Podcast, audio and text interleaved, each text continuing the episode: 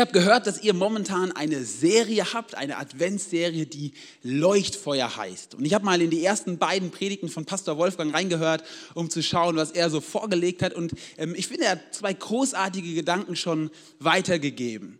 So wie eine Rakete verschiedene Farben hat, und ich war beeindruckt von den ganzen Elementen, die er wusste, was für eine Farbe die, was für eine Farbe die brennen, genauso hat Gottes Charakter verschiedene Facetten, die er uns an Weihnachten zeigen will. Und er hat gesagt, Gott ist Liebe, Gott offenbart sein Wesen, Gott hat Barmherzigkeit, Gott will dir helfen.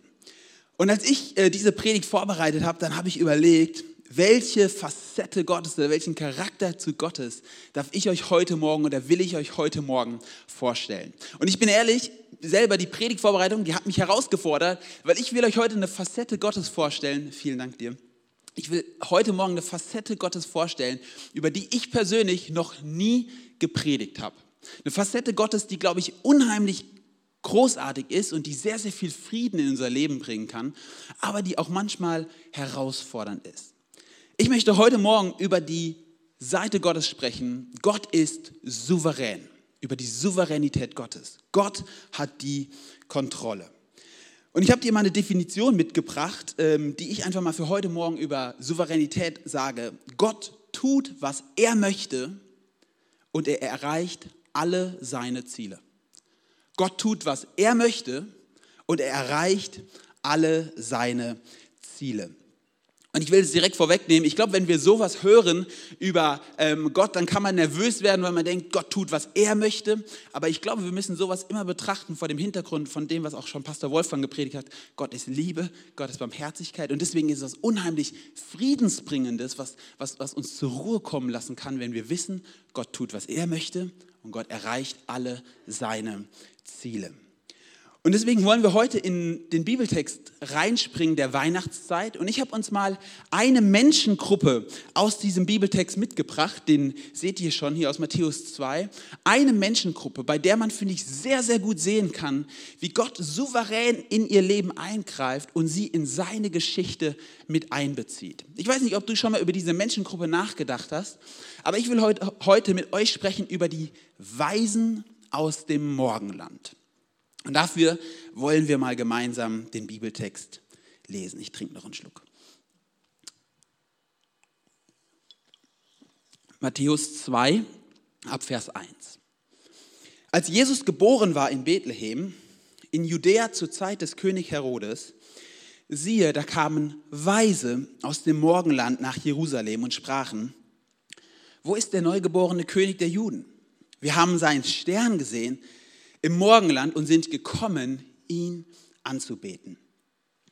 Als das der König Herodes hörte, erschrak er und mit ihm ganz Jerusalem.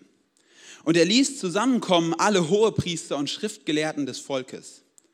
Und er forschte von ihnen, wo der Christus geboren werden sollte. Und sie sagten ihm, in Bethlehem in Judäa, denn so steht geschrieben durch den Propheten, und du, Bethlehem im jüdischen Land, bist keineswegs die kleinste unter den Städten in Juda. Denn aus dir wird kommen der Fürst, der mein Volk Israel weiden soll. Da rief Herodes die Weisen heimlich zu sich und erkundete genau von ihnen, wann der Stern erschienen wäre. Und schickte sie nach Bethlehem und sprach, zieht hin, forscht fleißig nach dem Kindlein. Und wenn ihr es findet, so sagt's mir, dass auch ich komme und es anbete. Wir wissen die Geschichte, Herodes wollte nicht anbeten, er wollte das Kind umbringen. Als sie nun den König gehört hatten, zogen sie hin und siehe der Stern, den sie im Morgenland gesehen hatten, ging vor ihnen her, bis er über dem Ort stand, wo das Kindlein war. Als sie den Stern sahen, wurden sie hoch erfreut und gingen in das Haus und fanden das Kind mit Maria, seiner Mutter, und fielen nieder und beteten es an und taten ihre Schätze auf und schenkten ihm Gold, Weihrauch und Myrrhe. Und Gott befahl ihnen im Traum, nicht wieder zu Herodes zurückzukehren. Und sie zogen auf einem anderen Weg wieder in ihr Land. Spannende Geschichte. Die Weisen aus dem Morgenland. Ich weiß nicht, ob du schon mal über die Weisen aus dem Morgenland nachgedacht hast, aber irgendwie gehören die Weisen aus dem Morgenland doch so zur Weihnachtsgeschichte, oder? So wie der Ochs und der Esel im Stall, so ist es einfach so, dass die Weisen aus dem Morgenland drei Männer auf den Kamelen geritten kommen und Jesus ihre Geschenke bringen. Du kennst ihre Namen, Kaspar, Melchior, Balthasar und vielleicht hast du schon mal von der Tradition gehört, die es tatsächlich gibt. Es waren drei Männer mit drei verschiedenen Hautfarben. Einer war hellhäutig, einer war dunkelhäutig, einer war eher rötlich. Es gibt noch die Tradition, dass sie unterschiedlich alt waren. Der eine war jung, der andere war mittelalt und der andere war alt. Und es gibt sich so ein schönes Gefühl, ach, Weihnachten ist so, ja, inklusiv, alle dürfen dabei sein, ach, es ist einfach schön gemütlich und es ist auch noch international. Wie cool. Und ähm, es ist einfach etwas, was zur Weihnachtsgeschichte für uns dazugehört. Aber meine Frage am Anfang, als ich diesen Bibeltext gelesen habe, ist, wer sind die Weisen aus dem Morgenland eigentlich? Wer ist das denn? Was wissen wir überhaupt über sie? Und wenn wir in den Bibeltext schauen, dann merken wir relativ schnell, dass wir ganz, ganz viel über die Weisen aus dem Morgenland nicht wissen aber einige wichtige Dinge sehr wohl wissen, die uns ganz schön viel Informationen geben können. Hier heißt es einfach nur, da kamen Weise aus dem Morgenland nach Jerusalem und sie sprachen, wir haben seinen Stern gesehen im Morgenland und sind gekommen, ihn anzubeten. Wie viele sind es? Wir wissen es nicht. Sie bringen drei Geschenke, heißt es, dass es drei Leute waren? Nicht zwingend. Wissen wir, wie sie heißen? Kaspar, Melchior, Balthasar? Wissen wir nicht. Übrigens, die orthodoxe Kirche hat drei andere Namen und die afrikanische Kirche hat wieder drei andere Namen. Wissen wir, welche, wie alt sie sind, welche Hautfarbe sie haben? Nein. Aber was wissen wir? Zwei Dinge. Erstens, sie kommen aus dem Morgenland, also aus dem Osten. Und damals war es so, das ist vielleicht für uns heute nicht so gut verständlich, wenn du in, wenn du in Israel gelebt hast, östlich von Israel war nicht sehr viel.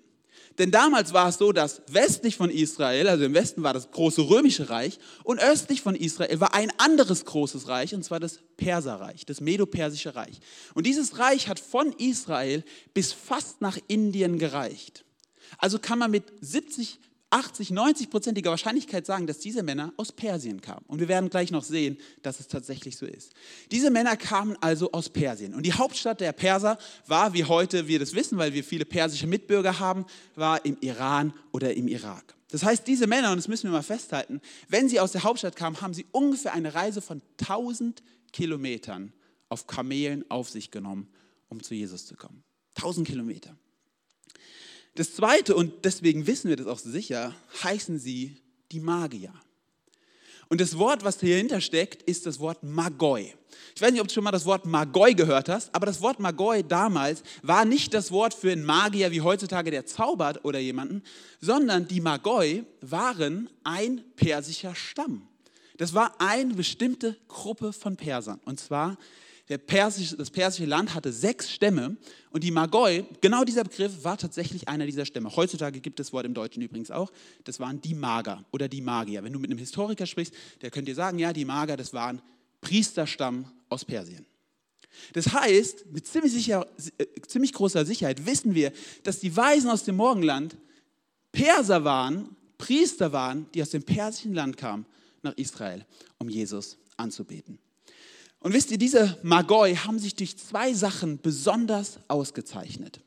Das erste ist, die Magoi, die waren unfassbar weitreichend gebildet. Magoi, also wie die, wie die Göttinger hier, die Magoi, die kannten sich aus mit Naturkunde, die kannten sich aus mit Mathematik, die kannten sich aus mit Astronomie, die kannten sich aus mit, ähm, das habe ich hier noch, Medizin, Geschichte. Es waren wirklich hochgebildete Menschen. Und das Zweite ist, sie waren sehr spirituell. Die Magoi waren Traumdeuter, Wahrsager, Totenbeschwörer, Astrologen, also die mystische Parallele zur Astronomie. Sie waren letztlich Esoteriker. Und diese Kombination hat aus den Magoi die mächtigsten Männer im Persischen Reich gemacht. Man nennt die Magoi bis heute, die Maga, die Königsmacher des Persischen Reiches. Es gab keinen persischen König, der König sein konnte, ohne dass er die Unterstützung, die Lobby der Magoi hatte. Und diese Königsmacher kommen jetzt nach Israel, um Jesus zum, als König anzubeten. Sehr, sehr spannend. Und wisst ihr, was sehr interessant ist? Diese Magoi, die gab es schon ziemlich lange. Das persische Reich ist mal größer geworden, mal kleiner geworden, aber diesen Stamm gab es immer. Und wenn du mal ins Alte Testament springst, dann ist es ziemlich wahrscheinlich, dass du im Buch Daniel genau diese Magoi findest. Daniel deutet den Traum vom König Nebukadnezar und was heißt es in Daniel 2, Vers 48? Und der König erhob Daniel und gab ihm große und viele Geschenke und machte ihn zum Fürsten über das ganze Land Babel. Und jetzt? Und setzte ihn zum Obersten über wen? Über alle Weisen in Babel, über alle Magoi in Babel. Das heißt, diese Magier, und das müssen wir mal festhalten, diese Magier waren nicht irgendwelche drei Spinner aus einem Astrologenverein in Hinterpersien. Diese Männer waren mächtige Perser. Es kann gut sein, dass sie als Repräsentanten ihres Reiches gekommen sind nach Israel, um Jesus anzubeten. Sie waren reich und sie waren mächtig. Sie waren Königsmacher. Und sie beten den König der Juden an. Jetzt musst du aber mal aus jüdischer Perspektive denken. Diese Männer, sie waren ja nicht Jahwe-gläubig. Sie waren Esoteriker. Diese Männer, sie waren ja keine Juden, sie waren Heiden. Diese Männer waren keine Gottesfürchtigen, es waren eigentlich Gotteslästerer. Und diese Männer kommen und beten den jüdischen König Jesus an. In Jesaja 60 hatte der Prophet mal gesagt, und Heidenvölker werden zu deinem Licht kommen und Könige zu dem Glanz, der über dir aufgeht. Wisst ihr, was Gott uns hier zeigen will? Ich glaube, dass Gott uns in dieser Geschichte zeigen will. Gott kann selbst die Leute, die wir niemals auf dem Schirm haben, selbst die Mächtigen aus, aus dem größten Reich der damaligen Zeit, bewegen, zu Teil, zum Teil seiner Geschichte zu werden. Gott lenkt selbst die Herzen der Mächtigsten der Welt. In Sprüche 21.1 heißt es, das Herz des Königs ist wie ein Bach vom Herrn gelenkt. Er lässt ihn fließen, wohin er will. Weißt du was? Gott ist souverän. Er tut, was er möchte und er erreicht alle seine Ziele. Ich weiß nicht, wie es bei dir ist, aber ich persönlich denke immer darüber nach, wen könnte ich zu Weihnachten in den Gottesdienst einladen? Oder wen könnte ich aus meinem Freundeskreis zu Jesus führen? Und wenn ich an mein Umfeld denke, dann ähm, gibt es in meinem Herzen so zwei Gruppen von Menschen. Die eine Gruppe von Menschen, bei der denke ich, bei denen kann ich es schaffen. Das, das kriege ich hin.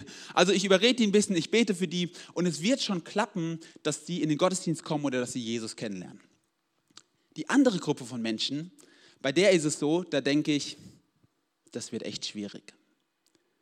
Denk du mal kurz drüber nach. Kennst du Leute in deinem Umfeld, bei denen du wirklich denkst, werden die Jesus jemals kennenlernen? Wenn die jemals zum Glauben kommen? Ich habe solche Leute bei mir. Zum Beispiel mein Opa. Mein Opa war ein gebildeter Mann, er war ein erfolgreicher Mann, Geschäftsmann. Er ist jetzt gestorben. Und ich habe immer gefragt, wird mein Opa jemals Jesus kennenlernen? Und ich habe echt gezweifelt. Am Ende ist mein Opa gestorben und ich weiß es nicht. Kennst du solche Leute? Ich möchte dir eins sagen. Gott ist souverän. Gott kann. Gott kann selbst diese Leute retten. Für mich gibt es zwei Gruppen von Menschen, bei denen es mir schwerfällt zu glauben. Das eine sind die Mächtigen. Wenn ich daran denke, dass jemand alles hat, was er braucht, dass er reich ist, dass er Macht hat, dann frage ich mich, wie soll diese Person Jesus kennenlernen? Und weißt du, wer die andere Gruppe ist? Das sind die Gebildeten. Die Uni-Professoren aus Göttingen. Die Atheisten, die Theologen wahrscheinlich sogar. Die sollen Jesus kennenlernen und da bekomme ich Zweifel. Und ich möchte dir eins sagen, Gott ist souverän. Gott kann.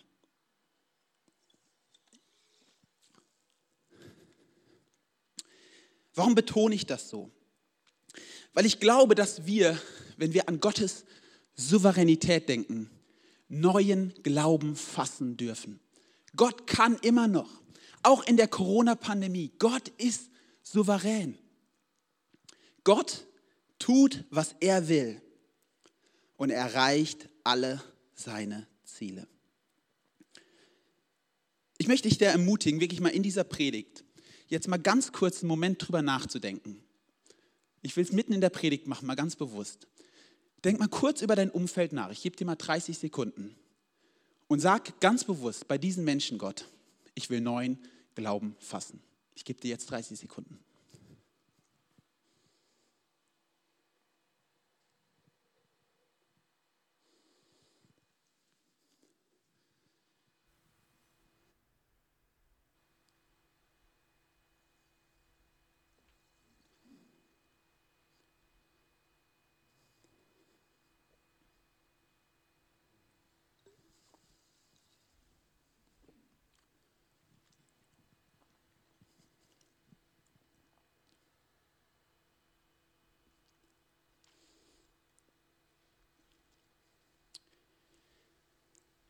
Gott ist souverän. Fass neuen Glauben, fass neues Vertrauen. Gott will und Gott kann diese Menschen retten. Jetzt habe ich mich aber gefragt, wie macht Gott das denn konkret? Was können wir denn in der Geschichte lesen, wie Gott ganz konkret in diese Situationen eingreift? Und ich habe dir zwei Gedanken mitgebracht. Zuallererst, Gott spricht ihre Sprache. Die Magier aus dem Morgenland sagen, wir haben seinen Stern gesehen im Morgenland und sind gekommen, ihn anzubeten.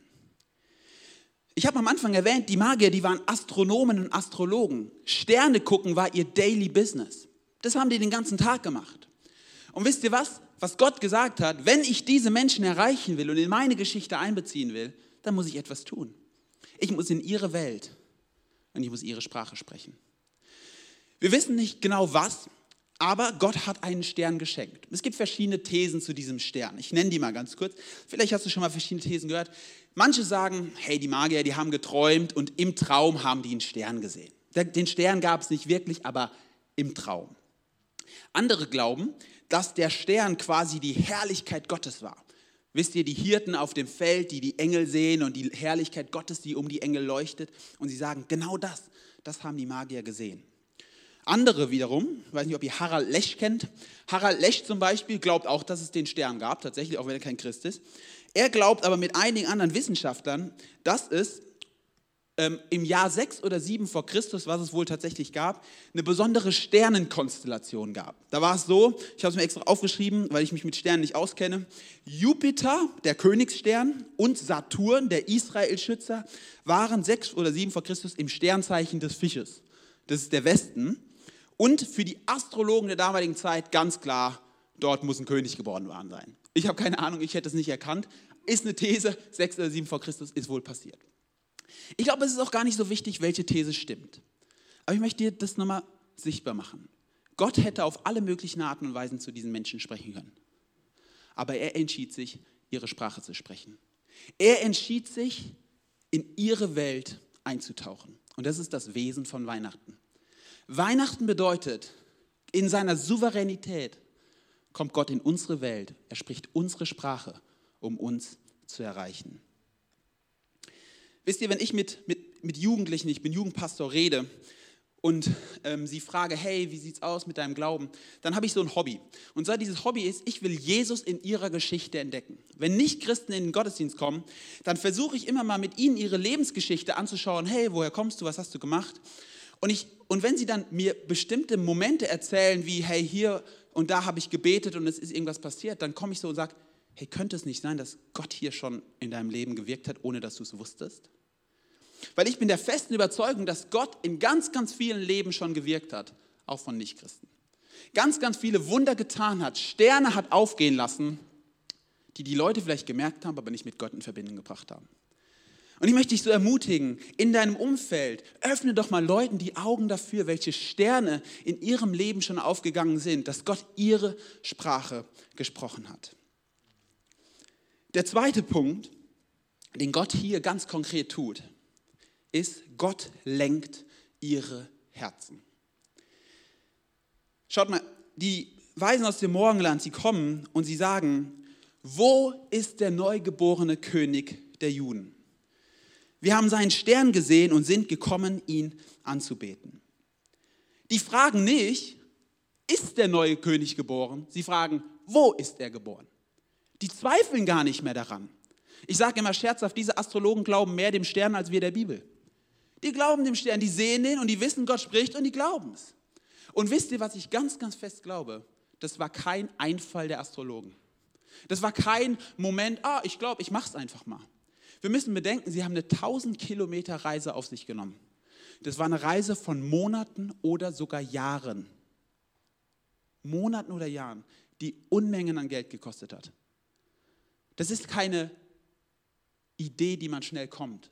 Gott lenkt ihre Herzen.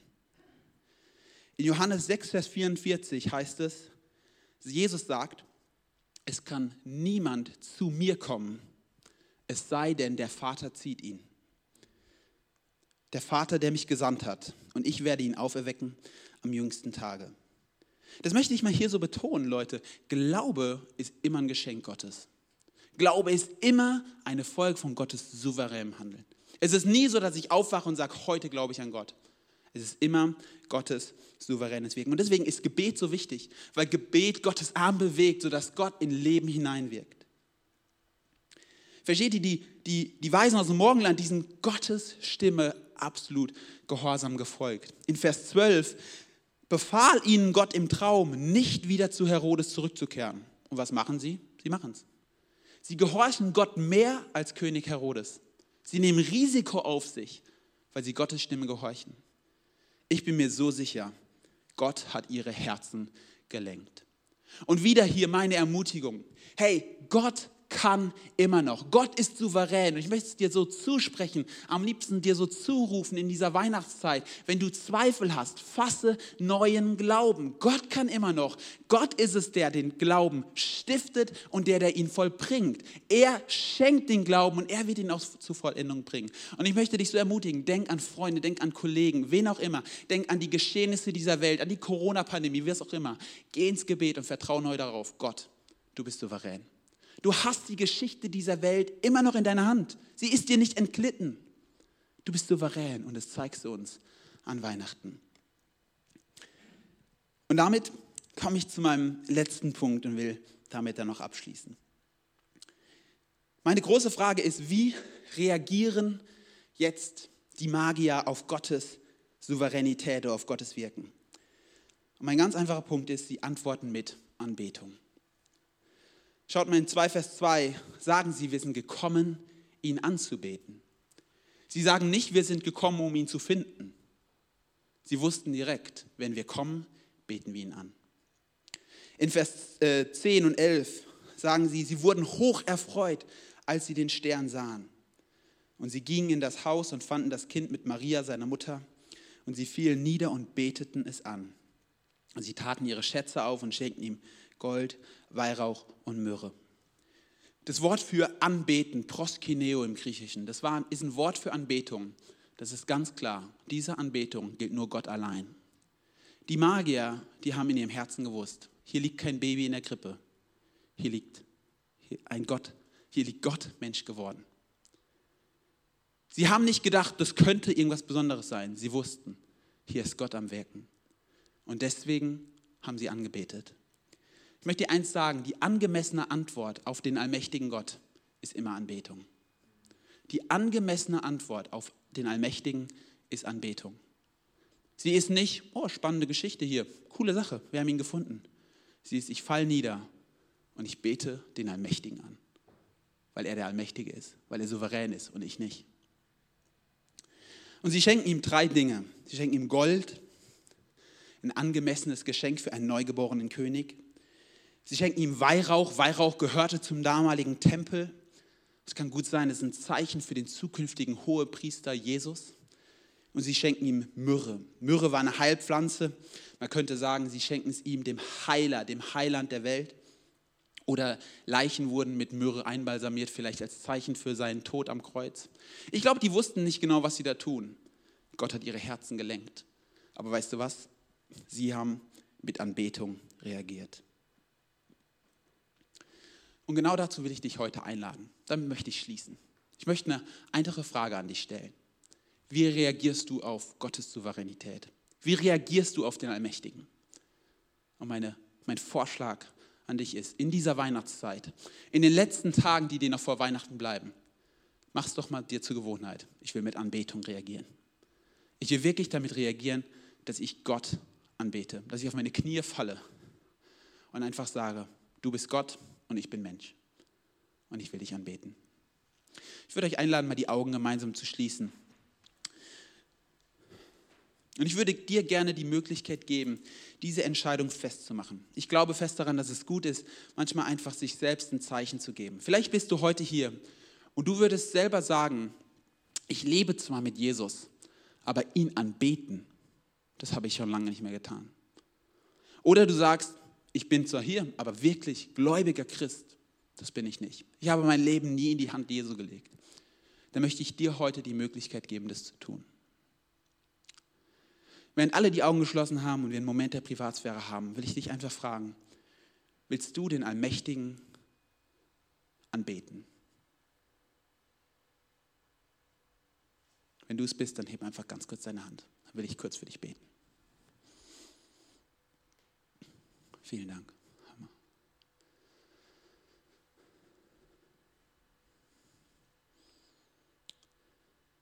Und Jesus, ich danke dir so sehr dafür, dass du souverän bist und dass es Frieden und, und, und Hoffnung in unser Leben bringen kann. Und ich danke dir für jede Entscheidung hier, wie wir das äh, von Leuten, die mit Anbetung auf dich reagieren wollen. Und ich bete dafür, dass es praktisch in unserem Leben wird. Dass wir merken, Gott, du bist souverän und ich bin Mensch. Du lenkst die Weltgeschichte und ich bin Teil der Weltgeschichte. Und deswegen will ich dich anbeten. Ich will dir den richtigen Platz geben. Du sollst auf dem Thron meines Lebens leben. Du sollst nicht auf dem Beifahrersitz sitzen, du sollst auf dem Fahrersitz meines Lebens sitzen. Und ich will dich anbeten. Und ich bete für jeden, der sich entschieden hat, dass es praktisch in seinem Leben wird. Herr, dass er wieder alle Bereiche seines Lebens in, in Ordnung bringt und wieder dahin bringt, dass sie dich anbeten und dich ehren.